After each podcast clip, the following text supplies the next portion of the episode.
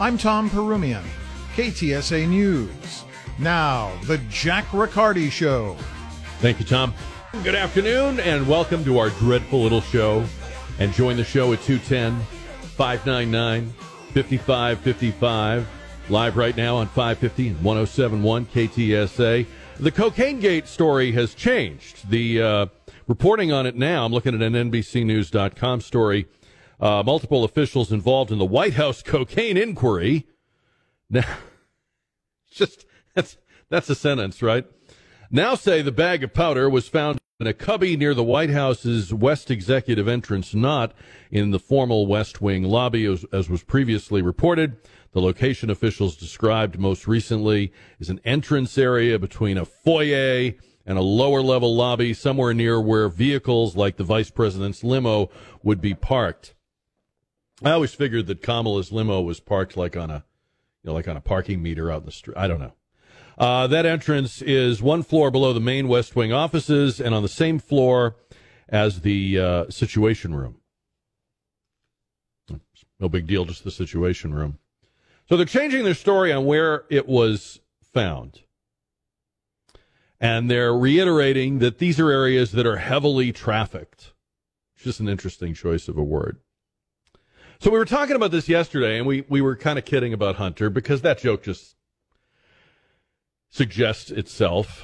Um, my favorite email from last night was the guy that took me to task because didn't I know that Hunter used crack, not powdered cocaine? And I have to plead ignorance on this. I am not savvy enough about cocaine. I, I'm sorry.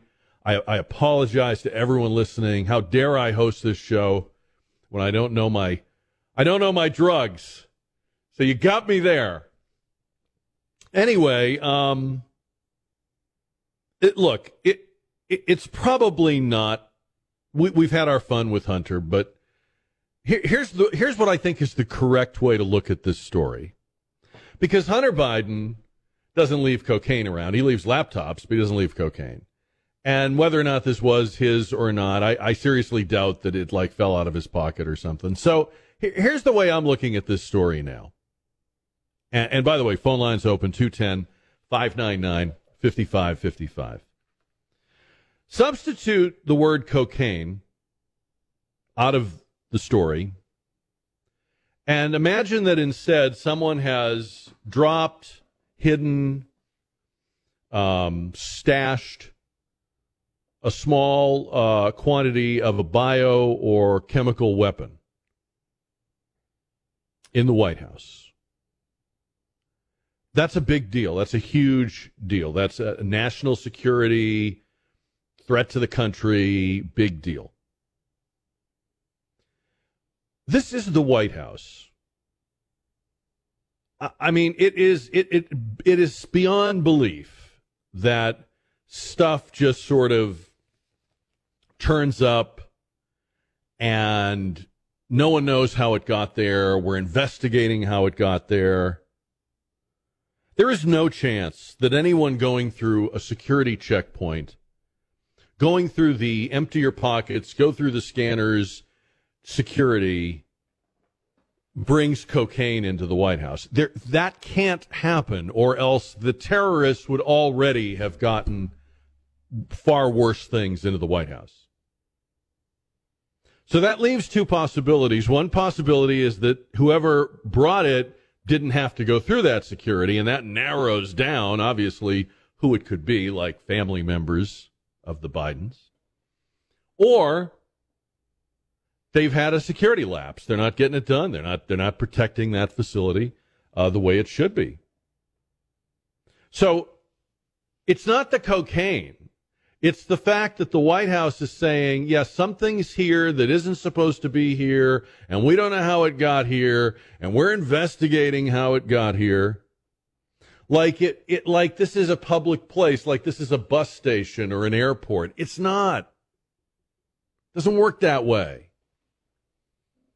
You go through a security checkpoint. You empty your pockets. Everything you're carrying is checked. I was talking to a friend of mine uh, this morning who said she took her family to the White House for a tour and she had an EpiPen for one of her kids. And you wouldn't believe what she had to go through to, to have a doctor's note and a special container. And they had to check to see that it was an EpiPen. So the idea that somebody's just traipsing around in there with a baggie of cocaine is, is absurd. We're, our intelligence is being insulted by that story. The real story here is that for years, the White House and the visitor logs and the entrances to it have been treated like a playground. Not just this administration, but over several years, administrations have lied about who got in, lied about who met with the president, lied about how many times they were there. And so we don't have any kind of transparency, and we're not going to get it from this administration. And that's why this is important. So they can tell you they're investigating it, but I'm going to tell you, I think they already know. I think they already know. I think they've known for a couple of days what and how and who and under what circumstances. You can't tell me there aren't cameras all over the place. The real story here is probably A, somebody had a lapse and B, are they going to ever tell us the truth? Because they're already, you know, Biden friendly media like Politico.com are already saying, well, this, this mystery may never be solved. That's baloney. That, that, that, there's no way that is true. This mystery may never be revealed as true. This mystery ne- may never be solved. They've already solved it. So we were talking a little bit yesterday, in case you weren't with us, about uh, some of the more outrageous things that were said and done around the Fourth of July, like the uh, Ben and Jerry's ice cream company uh, tweeted out that America should return stolen indigenous land uh, to the Native Americans. We should acknowledge on the Fourth of July that we're standing on stolen land, et cetera, et cetera. I just, I, I, I, I was reading about this last night, and I had forgotten that about forty or fifty years ago, the um, I believe Supreme Court or a federal court decided that the land Mount Rushmore is standing on um, was in fact stolen from the Sioux Indian tribe, and uh, they awarded the Sioux a fairly substantial cash award, but the tribe has never claimed it because they are saying they want the land, not the money. So there's there's actually money sitting somewhere that they could have, but they're saying no, we we, we want the land. And and I guess to me this is sort of like the reparations debate. Uh, I, if you if you believe in slavery reparations, if you believe that we should start returning land to Native American tribes, then you go first. Who, who, what tribe was on the land that Ben and Jerry's is sitting their fat Vermont asses on? Who had that land? Give it back with the business on it. By the way, I think they should. You, you've you've derived a lot of income from that land. You ought to give them the, the the business that you've built on that land. That's part of how you stole it.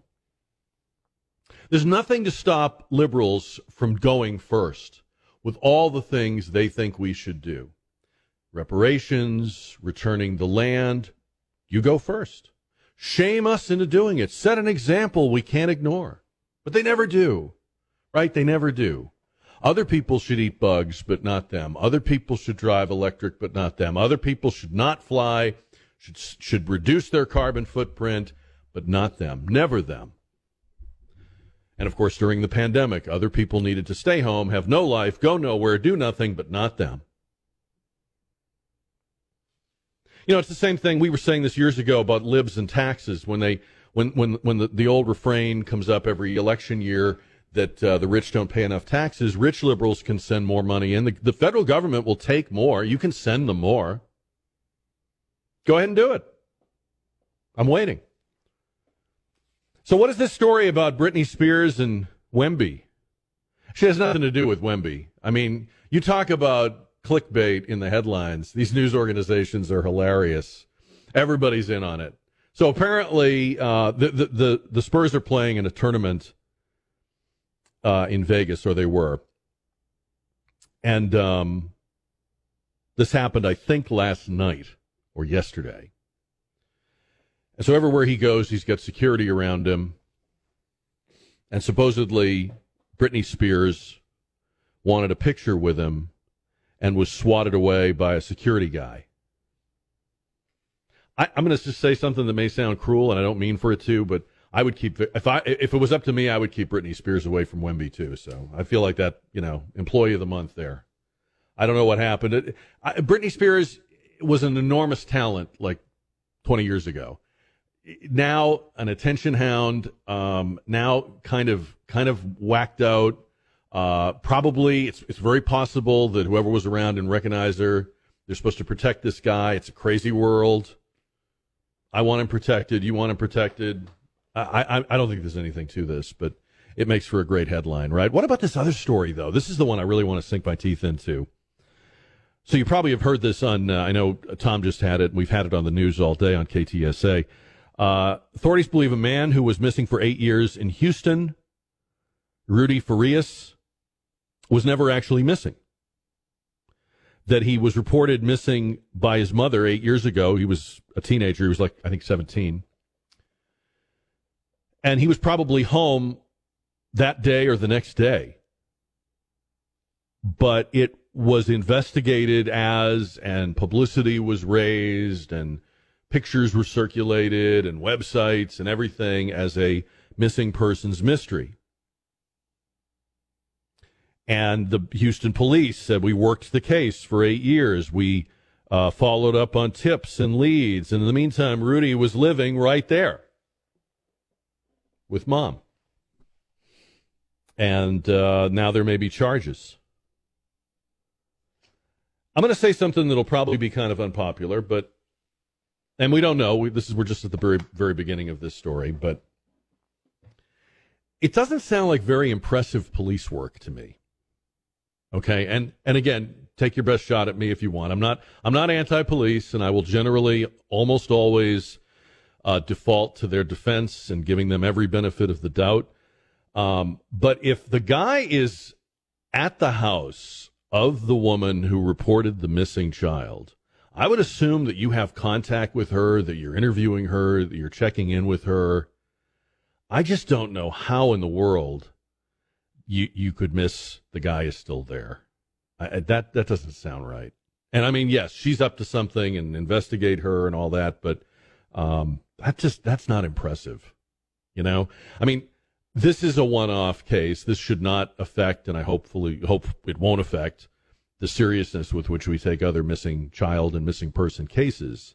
But it's just not. It, it doesn't sound like like anybody covered themselves with glory here. I mean, yes, it's a hoax and so forth, but it doesn't seem like one you should be able to play. Cocaine Gate, I I think they already know this whole we're investigating, our inquiry continues. It's not it's not a big deep deep mystery. This is the most secure building on earth. It's cameraed, it's covered, it's surveilled, it's the the issue at the White House, if there's ever a security breach at the White House, it's because whoever is in charge has either looked the other way or dropped the ball. I mean, we know we know over the years that like Willie Nelson bragged about, you know, smoking pot on the on the on the roof with Jimmy Carter, and there's a couple of rock bands. I can't remember who they are now, but there's a couple of rock bands that have said when they went to the White House, like when Clinton was president, uh, you know, they did drugs, and I think. I'm trying to think who one of the well, I can't remember I can't remember who it was.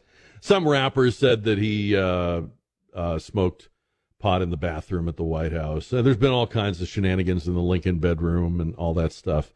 So look, w- when stuff happens there, it happens with a wink and a nod. It doesn't happen because there's been some, you know, mystery. And to tell people, look, there's a bag of a substance and we don't know how it got there. We had to evacuate the White House. That's just, I'm not buying that because if that was easy to do, if that was possible to do, the terrorists would be doing it. We don't want that, right? I mean, we're all in, we're all on board with that, right? That can't happen. In fact, we've just come through a, a two year period of hand wringing about security at the Capitol. and how that has to be a sacred site of democracy and so forth and so so it just no this is a nonsense news story. They know what happened. And um, it's been a problem for years that the white house logs have been fudged and uh, tampered with and that access isn't logged in and people visitors aren't always logged and we don't know how many times hunter's been there and all that stuff. So i mean the, the, the, the best explanation would be that that loser of a son just dropped it out of his pocket, but that's probably not what happened. That's, that's almost certainly not what happened. 210 599 5555. We're talking about uh, the Mount Rushmore thing with Ben and Jerry's. Just be nice to see people who think reparations should be paid, land should be returned. Just be great to see them go first.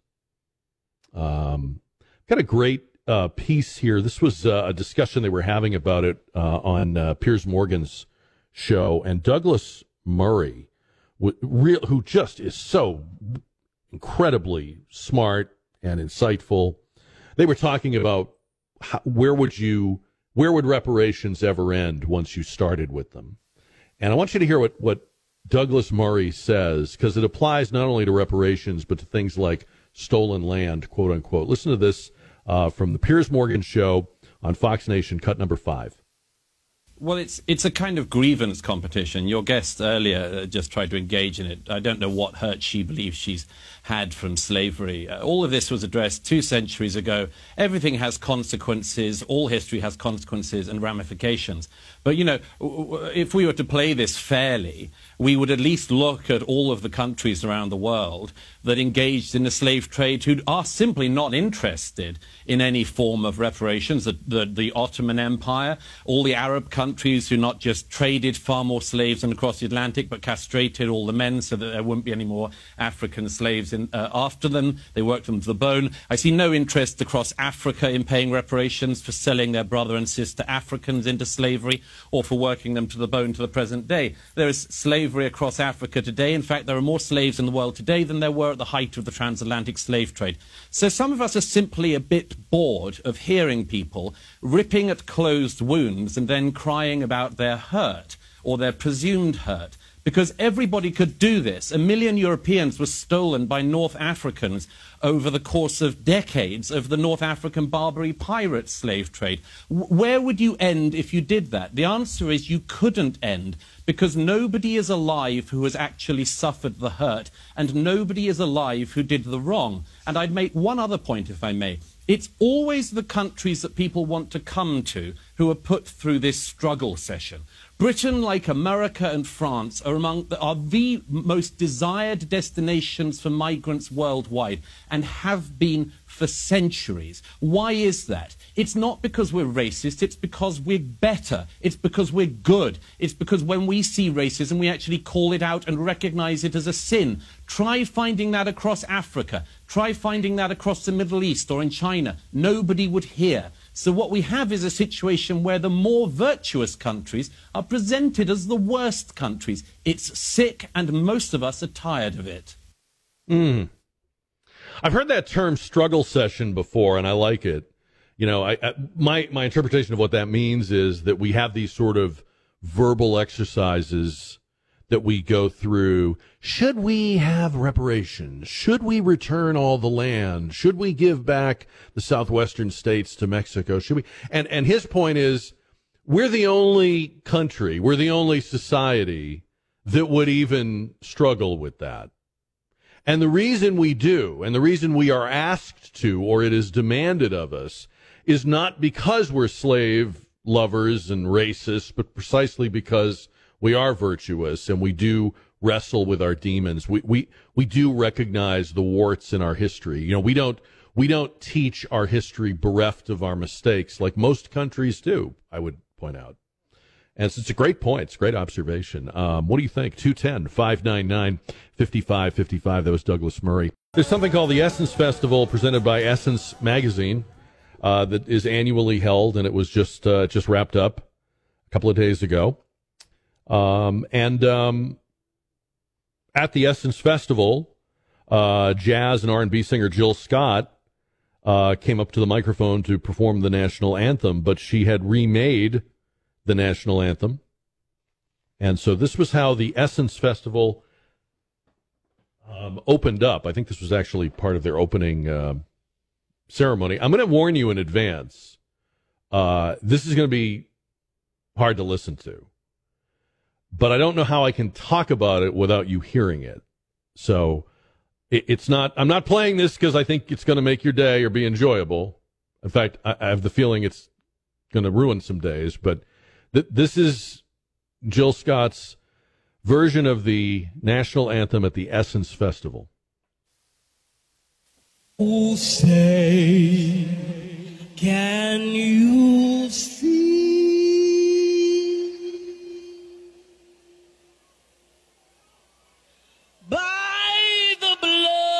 blood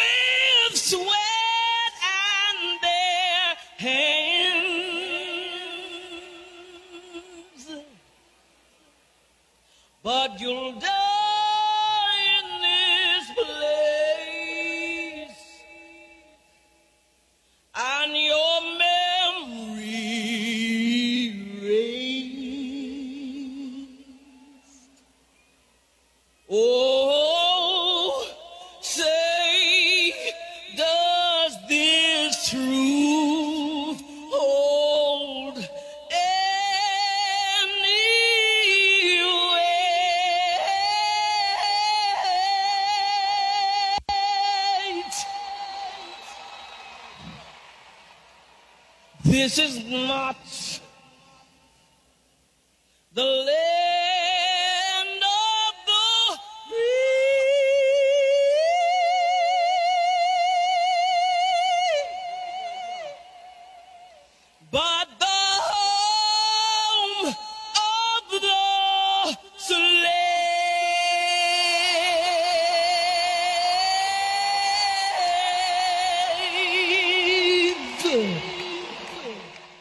Uh, they tweeted out, uh, everyone please rise for the only national anthem we will be recognizing from this day forward. Jill Scott, we thank you. Hashtag Essence Fest. Um, Jill Scott is a very successful performer. She's probably a millionaire. She's got platinum records. She's won awards. Um, so this is quite a take for Jill Scott. It certainly has her trending and it has brought her a lot of attention. Um, but I would I would say probably Jill Scott's around my age, I would guess. So I, I would just challenge her in this way. Okay. You've seen some things of life. You've worked in the system that we have, and you've done very well. And I'm not saying it wasn't deserved. You have a voice, you have talent, and you've you've made a lot of money with it. Um, you've seen a lot of change in this country, and I, I defy you to tell me that that hasn't been progress. You've seen the election of a black president and the reelection. You've seen our society change. You've seen people's opinions about things like interracial marriage change. You've you've seen in your own life the fruits of success. You've worked hard, you have talent, and America has rewarded you. You've pursued the career you wanted, and your audiences are full of people of all colors and races who've paid to see you and applaud you joyfully.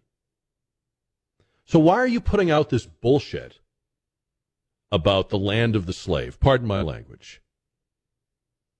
I mean, maybe there's somebody out there who could say, this country hasn't done right by me, or I don't think it's as great as you all. But but Jill Scott's not that person. And this is the kind of thing that if you're over a certain age, you can hear and immediately reject.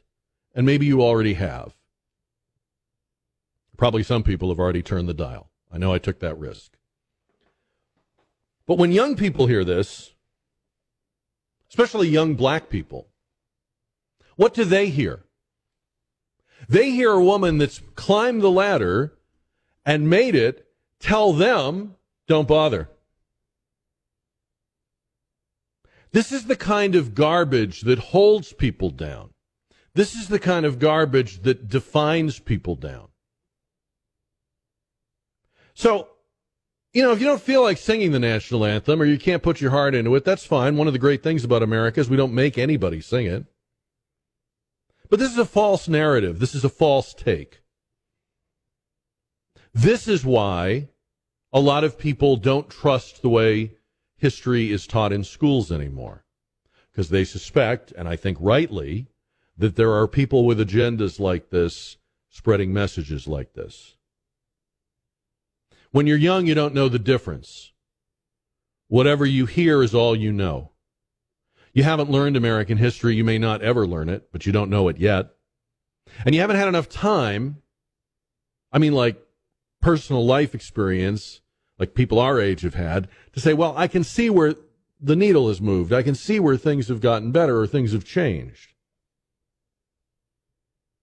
But it's even crazier because when I was reading about this thing, I found out that this woman in her mid 50s didn't just write these lyrics, she just performed them, but she wrote them when she was a teenager.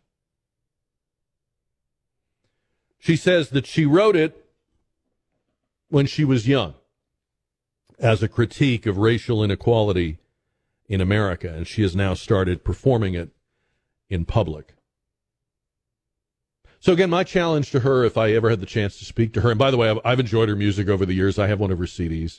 But my challenge would be you really don't see progress. You have not seen change in America. You, um, you really think this is what you really think of the country in which you have thrived? This is the problem with the left's vision of, of this country. They have to recreate an alternate reality in which we are in the old days of slavery, of segregation, of Jim Crow. Of course, omitting the fact that they were the politi- the, the Democrats were the political party advocating for and defending those things, but we don't have to mention that. But they need an alternative reality. They can't handle progress, which is odd because they call themselves progressives. So they have to reimagine not only the national anthem, but everything as if no good has happened. People's hearts have not changed. People's attitudes have not changed. People aren't trying. People aren't thriving. We had BLM in the streets of our major cities a few years ago. But it didn't look like Selma or Birmingham. You know it. I know it. We all know it.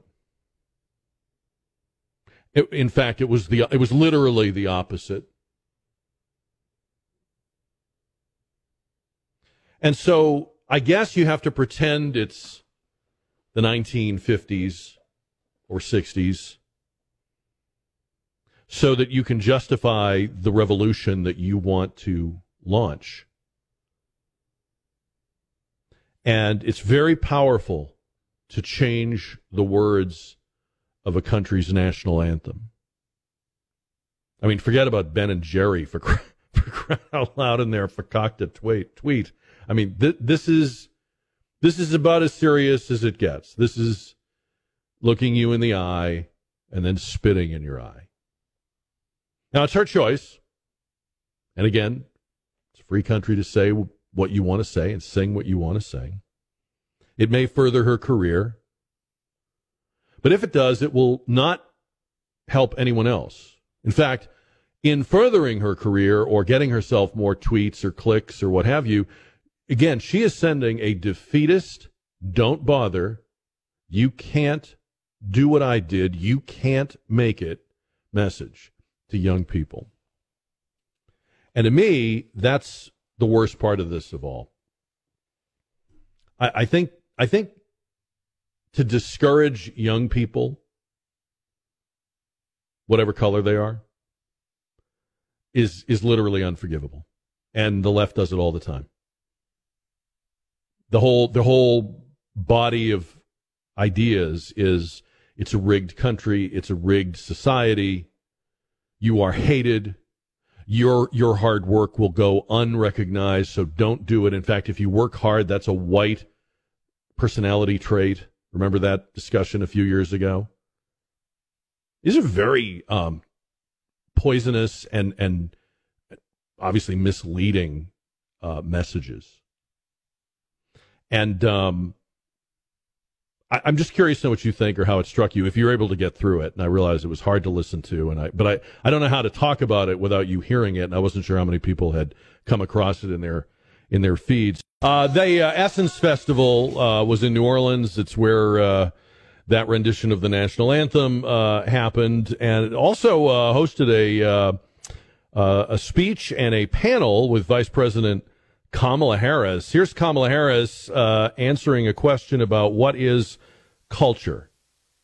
Well, I think culture is it, it is a reflection of our moment and our time, right? And and and present culture is the way we express how we're feeling about the moment.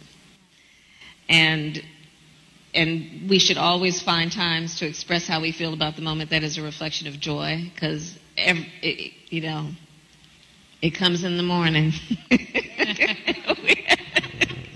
we have to find ways to also express the way we feel about the moment in All terms right. of. I can't take any more. I can't take any more. Just see that right there is why. Um, this is why people are talking about or speculating about the Democrats running somebody else in, in 2024. If if if Joe Biden's vice president was a uh, a person you could conceive of as president, conceive of as stepping up. You know, God forbid some night the call goes out, the president passed away in his sleep, or he fell, or whatever. If the vice president was somebody that, again, politics aside, disagreement aside, just somebody you could you could say, well, I, I can see this person assuming the presidency and, and reassuring the country and reassuring the world. She is not that person. I mean, it, it's just not that the the all the, the, the stuff we were talking about yesterday, all the speculation about Gavin Newsom and this one, that one, that's a way of saying, oh, no way are we letting her be president. 210 599 5555. The, um, this has been kind of an interesting story that's been percolating. So there was a, a mass shooting in Philadelphia on Monday night, the eve of Independence Day. Uh, five people were killed, children were hurt. And um, you may remember the the shooter had a a vest on, and it was a very bizarre attack. And the uh, person they uh, picked up and have now charged is 40 year old Kim Brady Carriker. I think I'm saying that right. Kim Brady or Kimbrady, K I M B R A D Y. And the New York Post and other news organizations unearthed photos of Carriker from his Facebook page where he's dressed up as a woman. He's wearing women's clothes, he's wearing earrings and necklaces and a bra in one picture. And um, they found other stuff about him. He's a big fan of the Matrix movies and the guys that made the Matrix uh, movie, uh, who were brothers, uh, both came out as transgender. And so people started thinking, well, if Carriker Carriker is transgender, this would be the third the third trans mass shooter recently, along with uh, Audrey Hale in Nashville and the guy in Colorado Springs. So they talked to neighbors, and the neighbors said, yeah, they said the usual stuff. He, quiet, kept to himself, can't believe he would do this. But the neighbors said, yeah, we would see him sometimes uh, dressed as a woman. So that's been what has been reported, and it seems that it's been supported by facts. Uh, now, the uh, DA's office in Philadelphia has gone to great lengths to say, no, no, no, this suspect is not transgender. And the LGBTQ uh, community in Philadelphia, teaming up with the DA, Larry Krasner, is blaming the conservative media for, quote, nasty, violent speculation, unquote, surrounding Kim Brady Carriker's gender identity, which, by the way, they are referring to Kim Brady Carriker with they, them. But at the same time saying, how dare you call Kim Brady Carriker trans? I'm confused, but okay. Bottom line, you've got a mass shooting, you've got five dead people, you've got people in the hospital, you've got children, and the bad guy is not the shooter. The bad guy is the conservative media for sharing a picture of the shooter, the killer, in a bra. The killer is the victim. Is this becoming a pattern? Is it just me? The killer is a victim. We have victimized the killer. The real crime here is the gendering. JR poll question coming up, powered by River City Oral Surgery. Something the Republicans have come up with for their first presidential debate next month. But first, Jason is on the Jack Riccardi show on 550 and 1071 KTSA. Jason, good afternoon. Good afternoon, sir. um, I just wanted to talk about Kamala Harris and my opinion on the whole thing. I so I when it comes to Kamala, I don't think she went through the proper agenda pushing training democratic far liberal school. Because she can never say anything with a straight face like a pro democrat liar could. And one could argue that for that reason she might have a soul. Um, but if if she hmm. looks, hmm. it's almost like like she's in on the bed. joke. Like she's she doesn't like she can't take seriously the things they have her saying. Is that what you mean? Exactly. Almost like she's not not almost, but she's just mm. not good at delivering a lie. Mm. She's just not good at it or an agenda. I don't know, Jason. I mean, that, that's a novel interpretation. I've never heard that before. Um, I, I, would push back by saying this, and and this this is not me fanboying over Kamala Harris, but if you go back to years ago when she was the Attorney General in California, when she was a senator from California, she actually was. She sounded like a pretty smart person. Um, I didn't agree with her about anything, but she could she could get through a sentence, a paragraph, a speech without any giggles. She was actually kind of hardcore. Like that was that was the knock against her was that she wanted to throw pot users in prison and throw the key away and you know, she she she cultivated this hard line uh, law and order, I'm the top cop in California kind of image. It's only recently that she's become all giggly and and just weird. And so I, I think it's, I tend to think what's happening with her now is that she is not prepped. The, the, there have been rumors for years that she doesn't read her prep books, she doesn't do her homework, she doesn't listen to briefings, and and I think her behavior is the behavior of somebody that's trying to cover up or get through because they're not she's not prepared. Like she doesn't really know the material. Now you're you're saying she knows it and she can't present it seriously. Maybe maybe it's some of that too, but I, I really think she used to be sharper than she is now. You know, there's, there's something something has changed. I would agree with that 100%. And I think she hasn't lost that sharpness. I'm sure she could hold a decent conversation, but when she's asked a question like, mm-hmm. What's your idea of culture? I could just imagine the transgender everything racing through her right. head at a million miles an hour, and and and she all the boxes you have to check, all the things you have to check down when you exactly. say it. Yeah, and that's yeah. why she said it's minute by minute. The morning comes because the what what they're pushing now is that people can change their gender. They can so when and they're against culture. to a lot of the liberal and, and the LGBTQ community, and I even hate saying that because it's more so the trans side.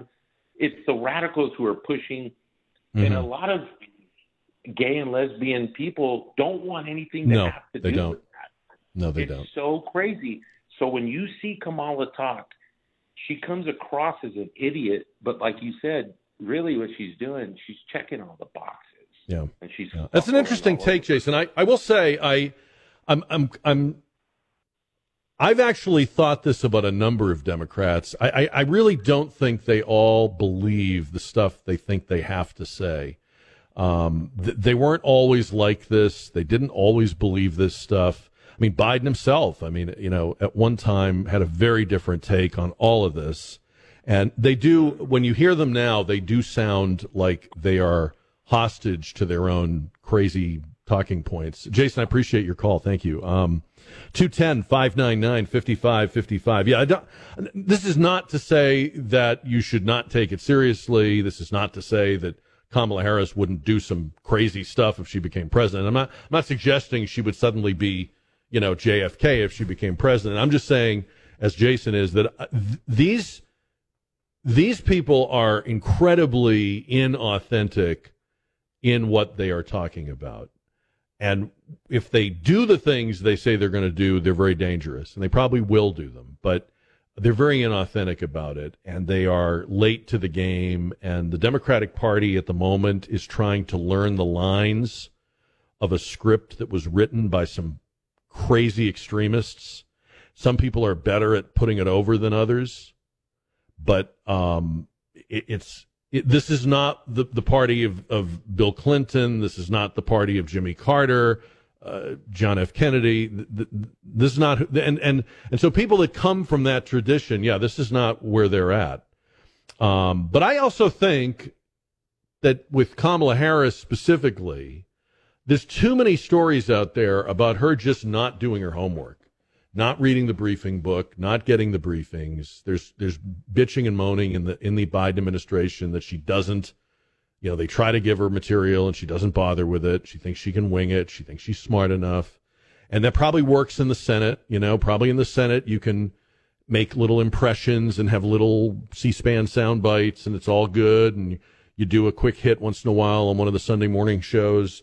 But she's in too many situations now where sh- the, the room is too big for her and she's not prepped. She's meeting with foreign leaders. She's meeting with people in disaster stricken stricken areas, and clearly not versed in any of the policy stuff. You know, this.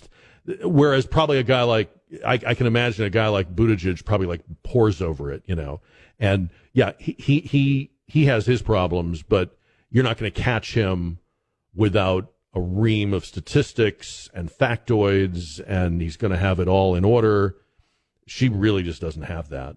And the, I mean, it, it's easy to to laugh about it until you remember that her boss is tripping over sandbags and um, having some very very bizarre moments on a daily basis. Um, his July 4th, we're going to play some of the stuff from July 4th. We haven't even had a chance to get to it yet. Uh, it's one of the best selling books in the country right now. It would be absolutely perfect for a plane ride, uh, beach reading, poolside, all of that. And we're just thrilled to have him back on the show with us, author Steve Berry. And his new bestseller is called The Ninth Man. Steve Berry, welcome back uh, and congratulations on this book. Thank you. Good to be here. So you've done two things I love here. Um, I mean, I've been a fan of the Cotton Malone series for years. You've you've brought back uh, his sort of protege, Luke Daniels, but you've also woven into this plot one of the most uh, just sort of bizarre and fascinating conspiracy theories of the JFK assassination. Um, and so when you love thrillers and you're also kind of a JFK assassinations buff, uh, this book is like uh, you know the perfect combination. What what brought that particular um, conspiracy thread or theory to, to mind for you when you were putting this book together? Well, I read a I read a book back in the early '90s called Mortal Error, and in Mortal Error, it puts forth a theory of what happened that day. That's very interesting. Mm-hmm. First look at it, you think it's kind of crazy, but as you read the book more and more, and you look at it in detail, and you look at what happened afterwards, it's not so crazy. And I and I thought, well, this could make a great thriller. So when we when we decided to branch out and give Luke his own series, it occurred to me that that would be the uh, the plot line. And Mortal Error is an interesting theory. It woves into the book very much. I, I can't really say what it is. I know people say, well, what is it? I, it'll give away a lot of the novel Right. and spoil the fun. But uh, just suffice it to say, it's fascinating. It's interesting. This is a, a, a, a very fast-paced action-adventure book that'll give you some great entertainment, but along the way, you're going to learn something that you're going to kind of go like, "Whoa, I didn't, I didn't know that." Yeah, I, I was curious when I was reading it because did you have any concern that people would think you were becoming a proponent of or giving your endorsement to that theory? No, not really, because you know we we it's fiction, and I'm writing a novel for goodness sake, so it, it's not real, and I'm writing for entertainment. But I am putting it forward for you to consider and take a look at it. I mean, I, I read the book in great detail and looked at it from and read other things associated with it. It it there's a lot of things there that make a lot of sense. That man spent a lot of years putting that together, and uh, I, I think it could it could very well be something to consider. It, as I said, it made for the perfect thriller, though, to make it to to, to fit in here with this story. Uh, the Cotton Malone series and now Luke Daniels, uh, th- these guys work for a fictional government agency. Um, and when we first met Luke Daniels, he was this kind of young whippersnapper uh, agent that Cotton Malone was not too impressed with or had to kind of grudgingly come to accept and admire and and maybe mentor. Um, are you wh- where, where what's the future for both of these these characters now? Well, well, Cotton, Cotton, of course, is going to keep going, and, and he'll be back next February with a new adventure called the Atlas Maneuver. So he'll be back then. Luke's going to have two more books, one next summer and one the summer after. And I'm going to let him. He's growing. He's growing. In this book, he grows. He he mm-hmm. has to deal with a very complex situation, and he has to you know, think on his feet. He has to make some decisions. He has to figure some things out, and he does a good job of it. He he, he listens to Malone in his head. Malone is in his head, you know, sending him along. And I wanted Luke to grow up, and that's what he's doing here. He's growing up, and he's uh, he's becoming much more experienced. He's he's earned his own series, and I think uh, you know he's going to get three books, and the readers are going to have a lot of fun with him. What kind of feedback do you get from your fans when you do it? Because I know with other authors, they have to they have to respect what fans expect or want uh, in terms of a recurring character, right? Yes, oh, of course. Yeah, he's got to be. He, you know, we've got to keep him consistent with the personality I created for him. But as you said earlier, he was young and inexperienced in the in the books that, that he's been with Cotton with. He still gets the job done, but he makes mistakes. And here, I just want him to grow up some. I want him to grow up, become a little more experienced. He'll have it next year. He's going to get into an adventure with Russia and, and something that's fascinated me for a long time, the lost library of Ivan the Terrible, which disappeared in the 15th century. And Luke's going to get caught up in something from the Cold War that he has to make some some uh, some more very tough decisions on, and that's what I want. I want him to grow up in these in these books and become, you know, the the agent that Cotton knows he can be he, that he can be. Who are the authors? I know we've talked about this before, but who are the authors in this genre that you enjoy reading uh, in your, you know, in your vacation time or your free time? Who are the giants in this kind of in this field? Oh well, the the king of our genre is Dan Brown, of course, and so uh, I love to write read Dan's stuff. He doesn't he writes a book about every five or six years, so we're coming up close. There should be another one soon. It's been about five or six years, so he's my guy. Jim Rollins is another guy that I read all the time who's in the genre. Uh, very much enjoy him. But I also like uh, people who are on the uh, not really my genre, but close to it, like David Baldacci. Uh, you know, Lee Child. Uh, you know, I'm a I'm a thriller junkie. I like those. But in in actually doing what I do, action, history, secrets, conspiracies, and of course Daniel Silva. Got to forget that he, he's moved over more and more into my genre. He's come out of the political area and he's more into to what I do. You know, uh, Jim and uh, Dan Brown are the two you know, who I really, you know, read and enjoy and, and like. It's not a lot of time to read fiction anymore because I read three to four hundred books for each novel, so I'm kind of consumed with the nonfiction stuff. Wow. Um, do you um, do you feel like you could plumb the the various theories or depths of the Kennedy assassination any more than what you've already done? Could there be other explorations of that in future books? Well, there are other. Uh, probably not. This is probably, you know, the other theories. To be honest with you, a lot of them are, you know, wild conspiracy theories and things that that really don't make a whole lot of sense. Mortal error is the one theory that actually makes some sense because Yeah. you know this guy spent years looking at it. I, I'll tell you something that that doesn't give away anything in the book, but, but this is a fact. In 1968, CBS News uh, con, uh, created a, an experiment. They hired 11 marksmen who were sharpshooters, marksmen.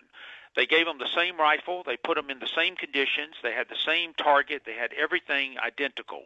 And they said, take a crack at it. You got seven seconds. You got to hit the target three times in seven seconds. Only one person did it.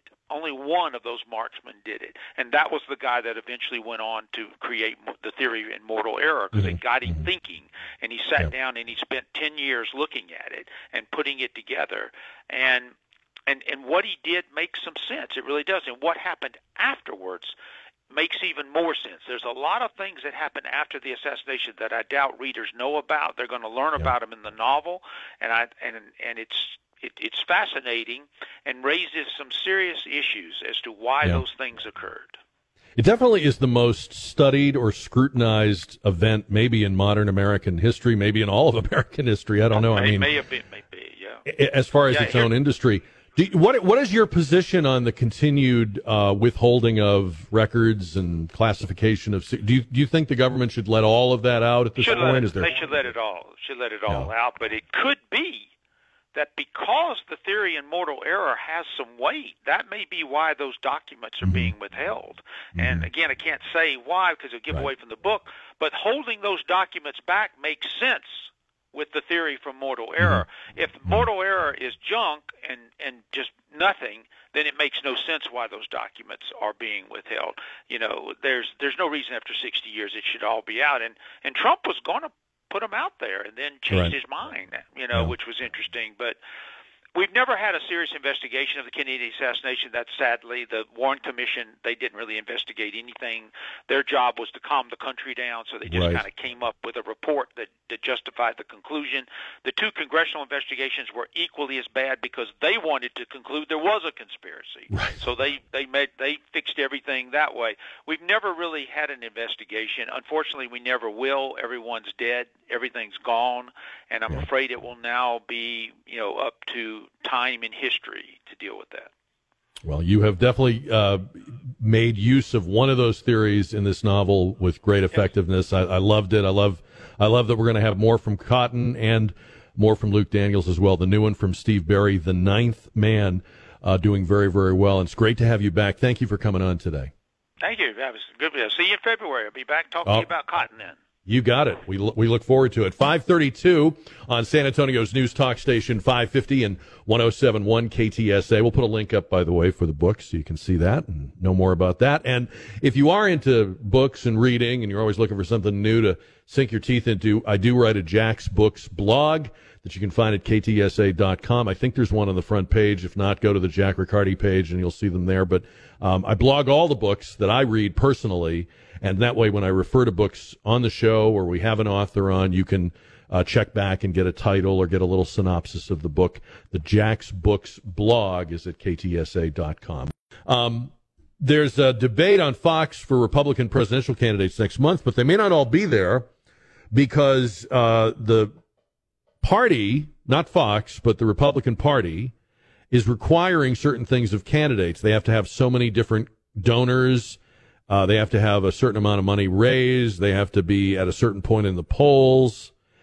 And those are all um, not unusual requirements for including candidates. As it stands now, uh, if these are the rules, probably only Trump, DeSantis, Haley, and Scott will be on that stage. The other Republican candidates like Pence and the others won't make it. but here's the other thing they're requiring, and this is what I want to ask you about. and this is today's River City Oral Surgery JR poll. Candidates must promise their loyalty to the party's eventual presidential nominee. So to be in the debate on Fox next month, you have to promise that if it isn't you, of course they're all going to say it's it's going to be me, I'm going to win. But if it isn't you, you're saying I promise I'll support the the nominee. First of all, and I'm sure you've already thought of this because it came to me immediately too. How the hell are you going to enforce that? what, what's your enforcement mechanism? We won't know who the nominee is until next summer, like a year from now. And you can break the promise you made now. And who, who will care? Oh, you broke your promise on the from the debate last year. Who cares? But secondly, why? Why would you have that as a requirement? I mean, I, I think there's I think there's two things we know about this Republican debate, besides the fact that it's wicked early. I think there's two things we know. No one's going to watch it if Trump isn't there. It'll be like watching paint dry. And the other thing we know is that the whole premise of some of these other people running is that Trump can't be, should not be president, right? I mean, I don't know exactly who, but some of these people clearly have premised their run on the idea that, hey, I am not just competing against him. We can't put him back in there. So no, I, am not interested in, in making them promise to support him. I'm not interested in enforced loyalty. I think the Republicans have lost their mind. I, I understand how parties operate, and it's very scoreboard oriented and result oriented and all this stuff. But you know, this is a dumb. They're gonna they're gonna look dumb. They're gonna take a lot of heat. Uh, they're gonna be made to look foolish, and then they're they're extracting a promise that cannot be enforced. There is no enforcement mechanism. If a person says, "Oh yes, I of course will support the eventual party nominee," and then you don't, what are they to do? make you stand in the corner? No dessert for you? You know, no fruit cup? I mean, what are we what are we talking about here? Uh, so, do you think? Here's our question on the poll: Do you think Republican candidates should have to take an oath to support the Republican Party's eventual nominee? Are you in favor of that? Yes or no? 210 599 5555. And I'm sure some people are. Like, I'm sure there are people that support Trump and think hey, you've got to get behind him, DeSantis and Scott and Haley. You know, you got to you've got to get behind him when he wins this thing. I just don't think that's realistic. I mean, you can want it, and I know why you want it. I just don't think it's realistic. What about Trump? Now, it seems very unlikely that he will not be the nominee, but there's a long way to go, and something could happen. So let's just say, for instance, it, it isn't him. Donald Trump does not get the nomination of the Republican Party. It'll be a shock. It'll be a surprise. We can't see that happening right now, but let's just say somehow that does happen. I personally cannot imagine him dropping all the nicknames and endorsing who DeSantis or somebody. I, I can't see it. I, I really don't. I mean, I'll, I'll be glad to admit I'm wrong. I, I would love to be wrong, but I can't see it. What do you think? 210 599 55 55. And, you know, um, this dynamic of Trump running again is unique because, first of all, in our whole history, we've only ever had one non consecutive two term president. That was Grover Cleveland in the 19th century. But this candidacy of Trump's is also unique in the sense that it is kind of a um, he's on kind of a, a crusade, right? I mean, he says it, his supporters say it. He believes he, he should be currently serving as president. He believes he won his second term already and he should be in the middle of it. So his candidacy is not like any other person who's ever run for president or made another run. Like, you know, Ronald Reagan ran three times. It, it's, it's different because of what he believes happened and what his supporters believe happened. And he's not really, in any other way, a traditional candidate either. Like he doesn't believe in Reagan's 11th commandment, thou shalt not speak evil of another Republican. He doesn't, he doesn't play by those rules. And people love that he doesn't. Well, some of them do. So it's almost like the, it's almost like the, the Republican Party is living in the past. They think that they can make rules and run this thing under some sort of expired set of expectations. Yes, this it, it, did used to be that way. And Reagan, when Reagan said the eleventh commandment, I mean, that was considered good form in both the Republican and Democratic parties. You sucked it up. You put aside personal differences. I mean, famously, Reagan lost a a uh, race for the nomination in 1976 against President Ford. He, he primaried the incumbent Republican president. He came very close to knocking him off, but he, at the end, he fell just short at the convention in 1976. And of course, the convention nominates President Ford sort of unhappily and in a divided, divided kind of way. And, and, and there's this famous speech that Reagan gives. And it's not really a speech about Jerry Ford. It's not, it's not Reagan coming out and saying all kinds of hearts and flowers about Ford but he gives this speech that is so moving and well delivered and, and improvised that it makes people feel better about going out there and, and campaigning for Ford, who ultimately lost the general election to Jimmy Carter. It also makes them feel really good about Ronald Reagan. Like, you know what? This is a good guy. We need to keep him uh, in mind four years from now. And they did. The rest is history. But that's how these, these things used to work. And maybe without Trump in the mix, maybe that's how things still would work. But they're not going to work this year that way.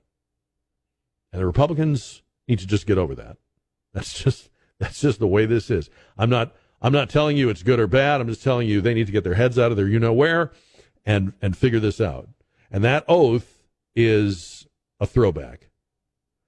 Uh, he he isn't going to take it, and they're not going to take it. The RNC is saying you have to make that promise to be included in next month's first uh, Republican debate, which is going to be on Fox, and it's going to happen in Milwaukee, which I think is also where the GOP convention is, but I may be wrong about that. Anyway, uh, what do you think about the oath idea? I, I, I think it's a throwback idea, but I also think there's a little bit of trickery going on here because the the one person who would have the hardest time making that promise is Trump. I mean, I think the others could mealy mouth their way through it, and maybe a couple of them would actually say, "Yeah, I can support him. It's you know, okay, he's all right if if it's not me, okay." But but he can't, and he won't. And what do they want to do? Do they really want to have a debate without him? Is that is that their thinking? Because no one will watch. I mean, that that will be a zero interest event. And I say that not to endorse him, but because you literally have to have him at that debate for that debate to be meaningful, newsworthy. Uh, so I, I don't know what they're thinking here, except that A, they're trying to maybe put him on the spot, or B, they're just a, a bunch of old fashioned people that haven't kept up with what's going on. Uh, Robin has a take on this on today's JR poll, powered by River City Oral Surgery on KTSA. Robin, good afternoon.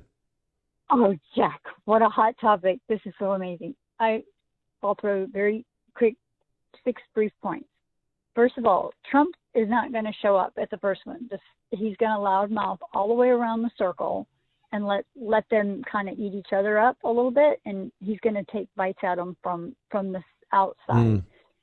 as far as having them make some kind of an endorsement isn't i think it is fair that even if trump wasn't in the game we need to get back to the time of when a man or a woman's word is their bond and the party is what they're true to and whoever that nominee is trump not trump who, whatever time in space we are that they're going to be true to who the people vote as that nominee and that they're going to support the American people and who they choose to be that nominee.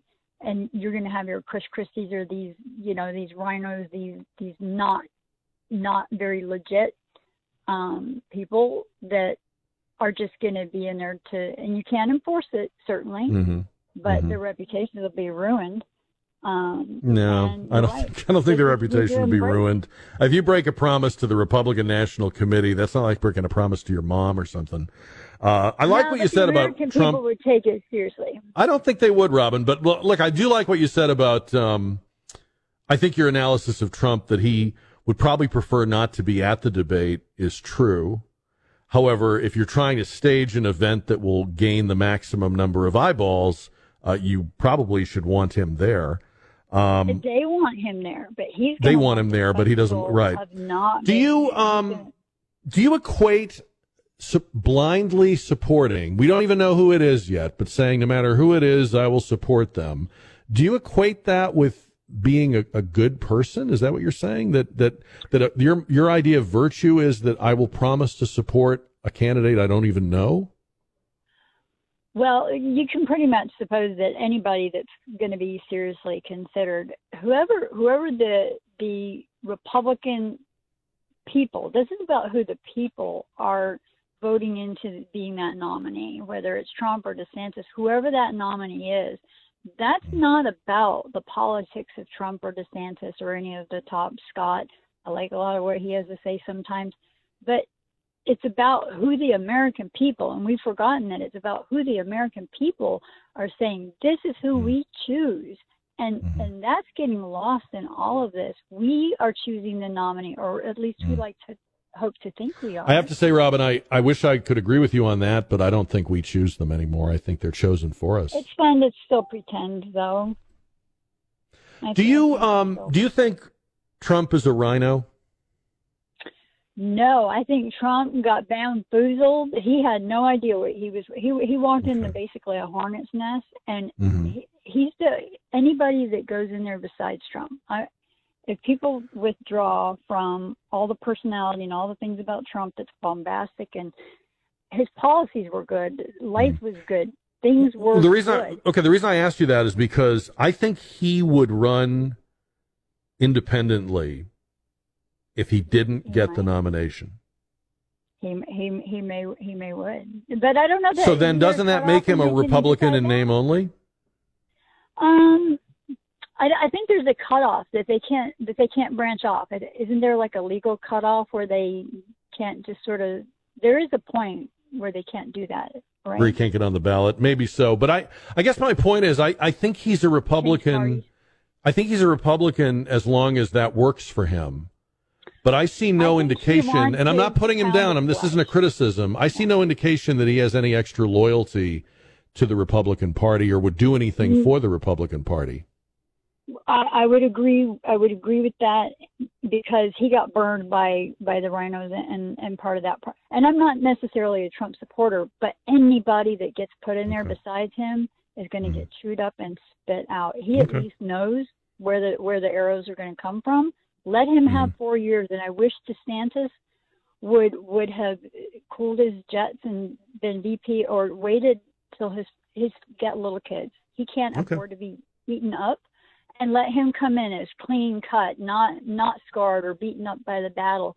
Let Trump like clean mop up the mess, and then then let someone who hasn't made friendships with All right. Xi or Robin, great. You have a great take on this. I appreciate you. Thank you for the call. Uh, the JR poll, powered by River City Oral Surgery. Do you think Republican candidates should have to take an oath to support the GOP's eventual presidential candidate? That oath is a requirement of candidates who want to participate in the first RNC debate next month, which is going to be on Fox.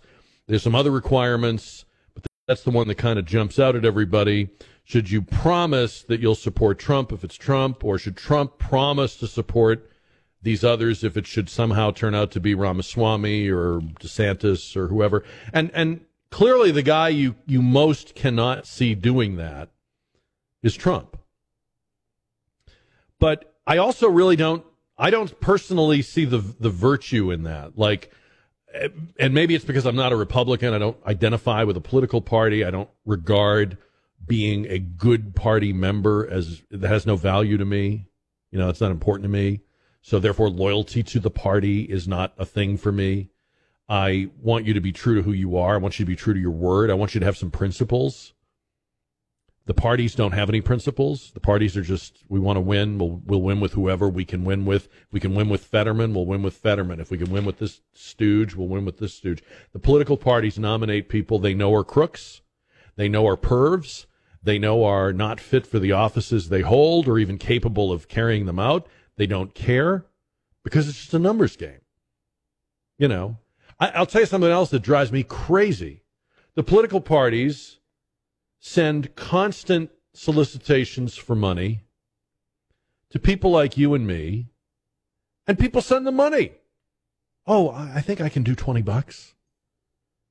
I, I, I can't, I'm not telling you what to do or not do, but I, it blows my mind that people that, you know, don't have a lot of money and you have to live on a budget would send 20 bucks to a, an organization that rakes in tens of millions, hundreds of millions of dollars, has fundraisers where they make six and seven figures at one event. I, I can't even wrap my head around why you would why why you would do that. So yeah, I don't. It has no, It means nothing to me that a candidate promises to endorse the eventual nominee. Is that important to you? 210 599 5555. I I am pretty sure that um, Trump will not settle for being, you know, if, he, if he's passed over for the nomination. I'm also pretty sure there's at least one person, maybe more than one, in that Republican field that would run against him. So that's where we're at. That's that's how this looks to me. But tell me what you think. 210 599 5555. We were talking earlier about Cocaine Gate. I had a very funny email. The guy was angry at me. It wasn't he wasn't trying to be funny, but I thought it was funny. I had a guy write to me, Jim, who was uh, lambasting me for not understanding that Hunter Biden. I don't have it in front of me. I think his, I think his point was you you can't accuse Hunter Biden of dropping that cocaine because he was a crack user and that was powdered cocaine. Well, excuse me. I don't know. I don't know enough about Hunter's personal habits. Maybe he also maybe uses them both. I don't know. Some people use, you know, sugar sometimes and sweet and low other times. I don't know. I don't even think it's Hunter's cocaine, actually. Because I don't think Hunter would drop his cocaine or forget his cocaine. He only forgets things like laptops. The, the, the to me the the interesting angle and what we should be wondering about with this cocaine gate story at the White House is simply this. This building is incredibly secure, guarded, protected, surveilled, cameraed, the whole nine yards. Probably technology we don't even know about that's in place.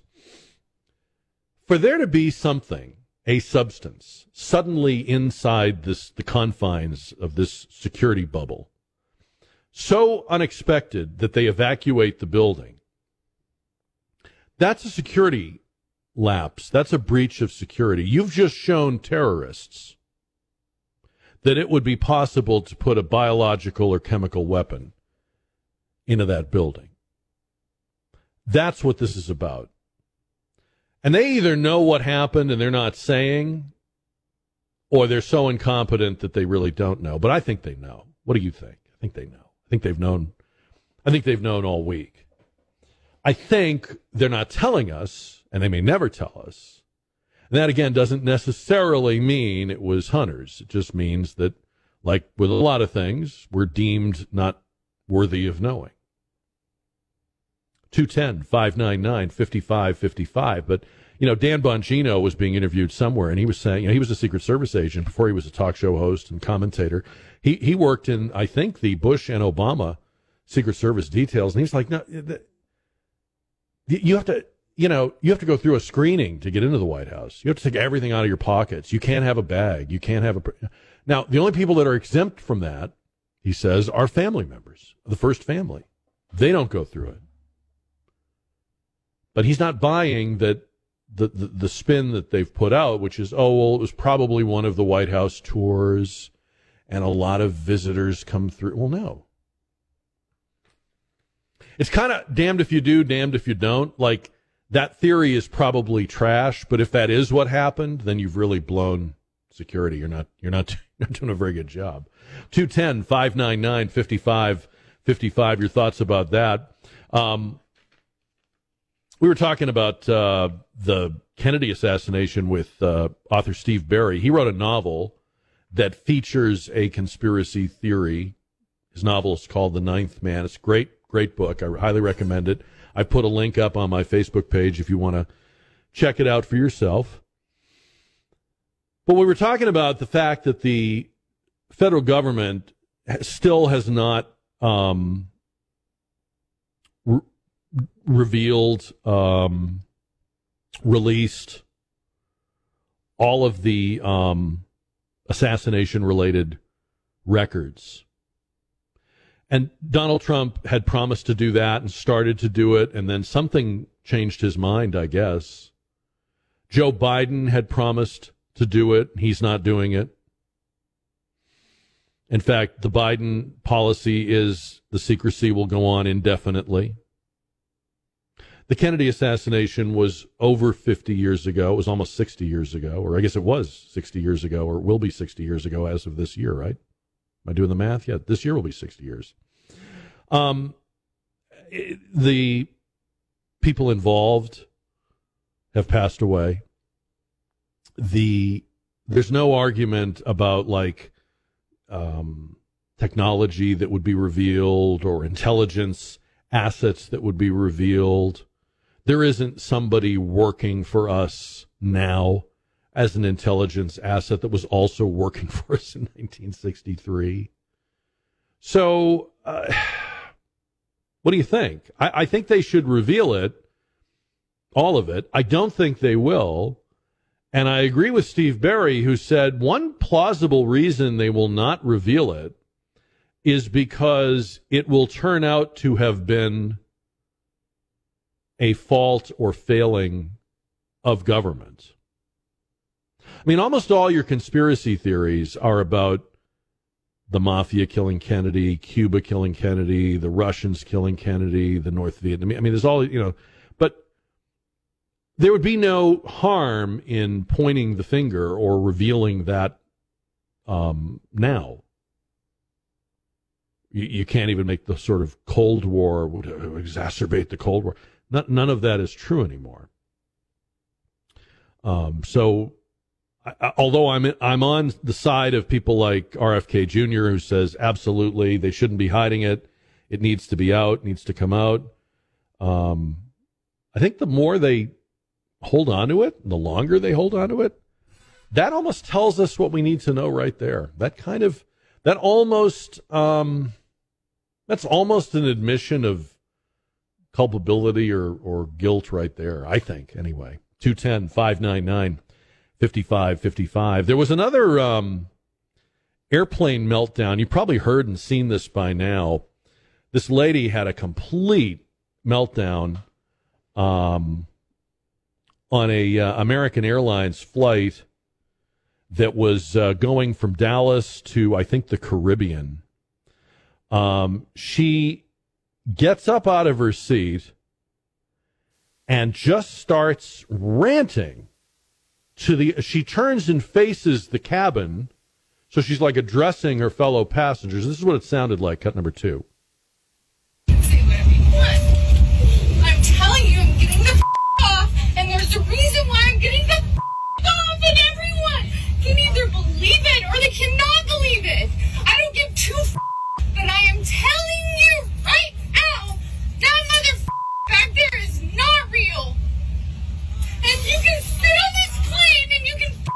die with them or not.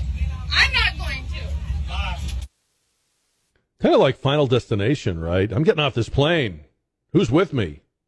They took her off the plane. She said, That MF back there is not real.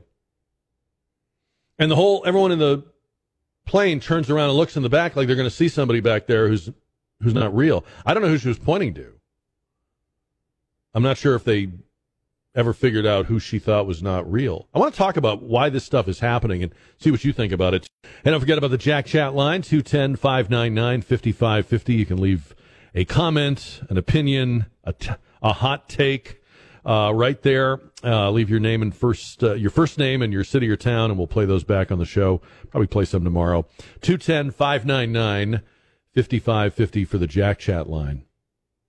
Uh, story in the news today says the security around Wemby apparently resulted in Britney Spears being hit in the face when she tried to get a picture with him. I, I'm I'm in favor of keeping Britney Spears away from him. So I I'm sorry if she got hit in the face, but they, they're doing their job. You know, I mean, keep, keep keep Britney Spears away from Wemby. I think that's my take. Anyway, um, what's going on with people on airplanes?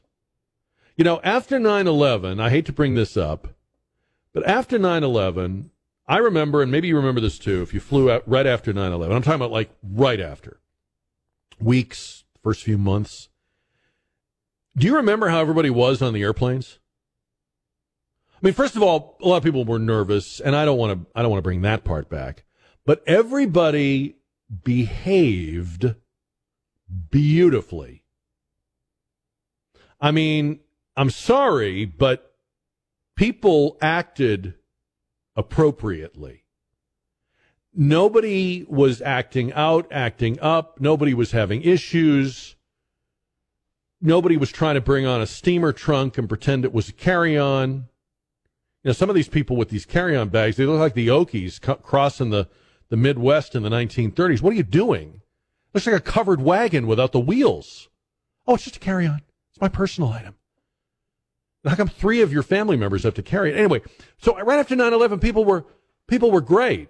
They were, because they knew this is serious business. There's an air marshal on here. I make one false move. I mean, what has happened that we've got this daily parade of, of craziness? I want to play you another one. So there's a woman on the plane screaming, I'm getting off. There's a, somebody not real that MF in the back is not real. There was another one of a woman in a, uh, she was in an airport. I think this was in Mexico City. And she found out that her flight had been canceled or her plans were being altered. And she starts grabbing all the computers and. She goes through several like workstations that she destroys, and they're just standing around watching her. Listen to this.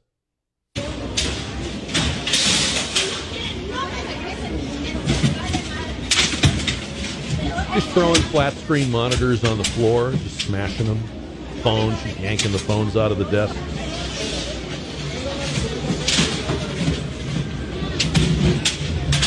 I don't. Uh, I don't know. Um, we we we don't know how to we don't know how to act. You know, I mean, people on airplanes act the way when we were kids. If we'd acted this way, our parents would have turned the car around. We somehow need to get back to. I'm turning this car around. Remember, remember, remember that. Remember how, remember how that was the that was it. I mean, that was the veto. That ended everything. I'm going to turn this car around. Everybody, right? Even let the middle child shut up at that point. Or another one was remember this one? Wait till your father gets home. It was like you were making a threat.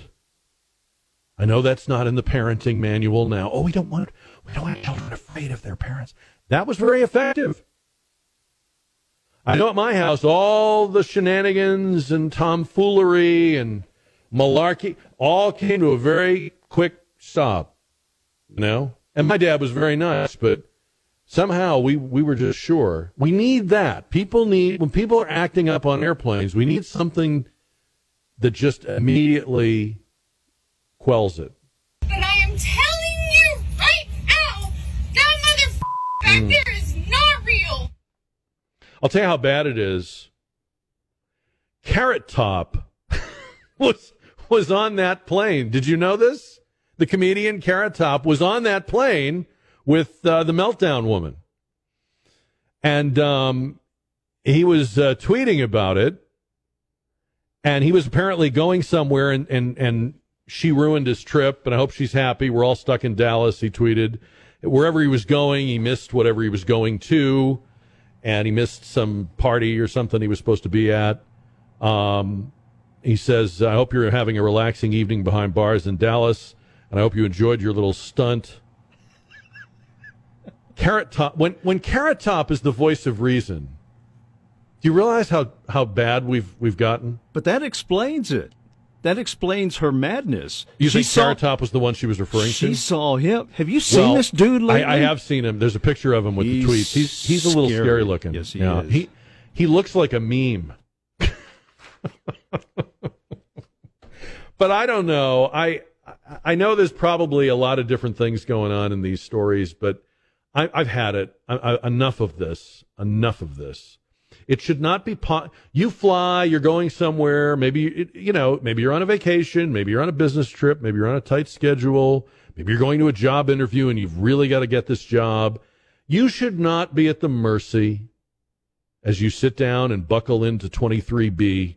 You should not be at the mercy of somebody somewhere on this airplane deciding today's the day. You know, you just shouldn't be. And we've we've over the years we've we've worked and worked and refined things like safety and maintenance so that these planes are in tip-top shape. We've refined and and and uh, reformed uh, security. We have all these uh, safeguards in place. Um, but now the terrorists are people in Lululemon pants having a bad afternoon. I don't know what you do about that. You know, I mean, they should never. I, I, I assume now. I'm I'm I may be wrong about this. I would assume that all these people in all these stories are, are they on the no-fly list now? And if not, why the hell not? If you do something like this, you should not be able to fly anymore. And I don't know if that's true.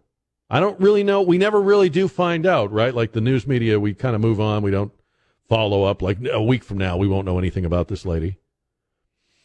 But it, it it's there's just too much of this. And again, all kidding aside, and everybody has fun with these little viral videos. But I always think if like some guy is like on his way to a job interview, and uh, or or maybe somebody is going to be there for um, you know, the final hours. Maybe maybe someone in the family is on their deathbed, or or something happy like you want to be at your grandson's graduation, and you've planned it, you've blocked out the time, you've got it figured out, you know.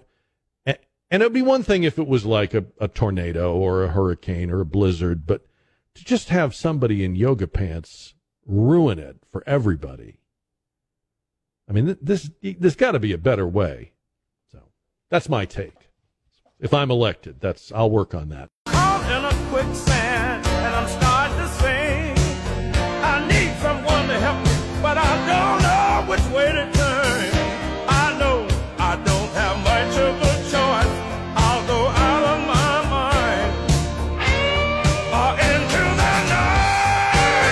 KTSA guy wrote to me and said, um, "You think it might be that so many people are on so many different uh, prescription drugs nowadays, but then they also probably have a drink at the airport uh, before they get on the plane, or a couple of drinks if they're making a connection? And uh, are we seeing people that are having like a a drug and alcohol reaction?" I, I guess that could be what's happening, but then aren't a lot of the people on the plane also in that same state? And haven't we always had people on prescription drugs? There's always been alcohol at the airport. I mean, I don't know. I mean, I, I guess I could see that, but then I would still like to know why we're having so many more. Uh, and you you have to wonder about the fact that for a while there after 9/11, not that I'm harking back like those were the good old days, but for a while there after 9/11, nobody put on this kind of a display. And there must have been people taking prescription drugs and or having a couple of pops at the TGI Fridays before they got on their plane, right? Even then, right? So 210 599 5555. Um, we were talking about uh, Kamala Harris earlier. She gave this kind of hippy dippy answer. Do you still have it done? She was at the Essence Festival and they were asking her, What is culture? And she came up with this this word salad, cut number 10. Well, I think culture is it is a reflection of our moment and our time, right? And and and present culture is the way we express how we're feeling about the moment. And and we should always find times to express how we feel about the moment that is a reflection of joy because you know it comes in the morning we, we You know, have to if you- find Help me out here if you're in law enforcement. If you pulled over someone and they started talking the way Kamala Harris talks, you'd have like probable cause. Like, I need you to step out of the car. We're going to get you a ride. You know what I mean? She wasn't always like this. I had an interesting caller, uh, Jason, called the show about an hour and a half ago. We had an interesting conversation about this because she actually used to be pretty sharp sounding and um, she was kind of a hardliner on certain things, and she had her policy ducks in a row. And I'm talking about years ago when she was in California. I, whatever is going on with her now is a fairly recent phenomenon, and and Jason thinks it's because she doesn't really believe the stuff she's saying. She's having to put it out. It's being put in her mouth. Uh, maybe that's it. It, it. it it may also be there are a lot of people who accuse her of not doing her homework and trying to sort of um, fake her way and chuckle her way through. Like there are people who think they're too smart to prep for a moment. I don't have to read the book. I don't have to listen to the briefing. I don't have to go to the webinar. I'll just, I can, I can improv my way through every moment, every answer, every meeting. Maybe that's what she's doing. I don't, uh, I don't know. But of course, she becomes important, not a, a punchline like some vice presidents, like, you know, Al Gore was kind of a punchline and Dan Quayle was kind of a punch. She, she, we can't think of her that way because Joe Biden is one sandbag away from, you know, Kamala Harris becoming president. And even the people in the Democratic Party, I find it fascinating that when they speculate about Gavin Newsom or Gretchen Whitmer or these other people that they want to plug in for 2024, that's like saying we're not even considering her. She's not even an option as far as we're concerned. And and Joe Biden is campaigning this week um, in South Carolina.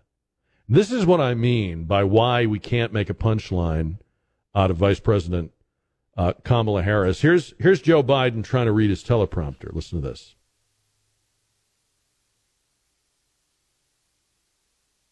I think I think the one we want done is um, cut seven. I think. Restore some pride. It matters. The lithium will power components like our, like the, we, like it's going to be taking, be made in redwood mineral, excuse me, redwood materials here in Charleston. Where the company's making the largest investment in the state of the history of the state. when he got up to the the platform, there was something like a, a a step or something that was in his way before he gave his speech. He started kicking uh, the bottom of the podium. I don't know. It's probably something that could have just been adjusted. But listen to this. This is cut number nine. Thank you, Nikki Leonard. If you wonder what I'm kicking here, I'm going to stand in. It's not working. All right. Maybe I stand on, do my, I'll be six four. Mm. He was talking about uh, Build Back Better and uh, something about going through the Hudson Tunnel at 100 miles an hour, which doesn't sound like a like a good thing. Cut number eight. Today, in New York, we're investing a record $2 billion to renew the Hudson Tunnel. Walk through that tunnel was built 100 years ago. It's falling apart. Be able to go through it 100 miles an hour instead of 30 miles an hour. You go through at 100 miles an hour instead of 30 miles an hour. What am I, Gene Hackman in the French Connection? What? Who? All right. Um, so it's not, you know, it's not. uh, We we have to take these things seriously because right behind him is uh, the woman with the culture answer. I, I had not heard this till today. Don was obviously aware of this already, but our producer Don um, had already heard this. He's probably wondering why I didn't get to it till today. But um, MSNBC's Joy Reid uh, w- was explaining yesterday that she did not go out. She did not want to leave her home on the 4th of July. Listen to this. Um, I have to say, I did not go out on July 4th and would not. The idea of going to a mass gathering, a parade, or a big fireworks thing outside seems insane to me, to be blunt, in America, because America is awash with guns, and now people don't just have them, they seem to want to shoot people with them and use them for whatever, you know? What do you think has changed in this country, um, which has always had a lot of guns, uh, in the recent years to make it a shooting gallery? Mm, okay. So when she first said I was afraid to go out of my house, I thought we were going to kind of get the, um, you know, the Jill Scott. It's the streets are running with the blood of slaves, and where it's a racist country, or maybe it was going to be kind of a sixteen nineteen project kind of take with. Well, I don't. I didn't go out on the Fourth of July because that's a day of mourning for me because uh, we're not really free, and we uh, it, the founders were slaveholders. So I have to admit, I, I thought I knew where Joy Reid was going with this. And then she surprised me. She zigged instead of zagged and said, well, the thing that scares her about the 4th of July is that America is, quote, awash with guns. Awash with guns. I mean, you just, there's puddles of them. They're just, you got to clear them aside to walk down the street. They're just, they're just everywhere. Everybody's got. Does she think, does Joy Reid think that all those loud noises outside her window on the 4th of July are guns? Has anyone told her about fireworks? Does she, is she aware of the fact that that's not all gunfire? Although, although in some uh, Democratic run cities there probably is a lot of gunfire, but um, so she says, I don't like to go to big events because of, of America's awash with, with guns. So I guess everybody else who went to a fireworks show, who went to a concert, who went to a picnic or whatever on 4th of July, you're just idiots. You just don't know what you're doing. You're not thinking. Joy Reid is so smart, she stayed home. You went out like a like a nitwit. You could have been killed. America's awash with guns. The idea of going to a mass gathering, a parade, or a big fireworks thing outside seems insane to me, to be blunt. Does she really America. say that to her friends? Like, hey, Joy, we're going out. You want to come with us? The, that's insane. Do you think she actually tells people, I'm offended that you would even invite me to the parade? Do you know where we're washed with guns? I don't know. These people, I'm telling you. Maybe, you know, maybe Jason is right. I mean, maybe there's just a lot of people saying a lot of stuff that they can't possibly believe. Maybe the trick is keeping a straight face while you put this stuff out. But yeah, afraid to leave her house on July 4th. Of course, if we did something about the guns, which in her mind, would be confiscating all of them. Then she would probably be unwilling to leave her house because of the other reasons I cited. Well, it's history of slavery. The founders were racists and slave owners and white males, and um, the, the, the country is, uh, you know, built on a lie, and we're standing on stolen land. I mean, there's a lot for Joy Reid. There's no shortage of reasons not to leave the house. It's, it's a long, it's a long list for Joy. Um, JR poll powered by River City Oral Surgery. Should the Republican candidates have to take an oath? This is in order for them to participate in the RNC debate.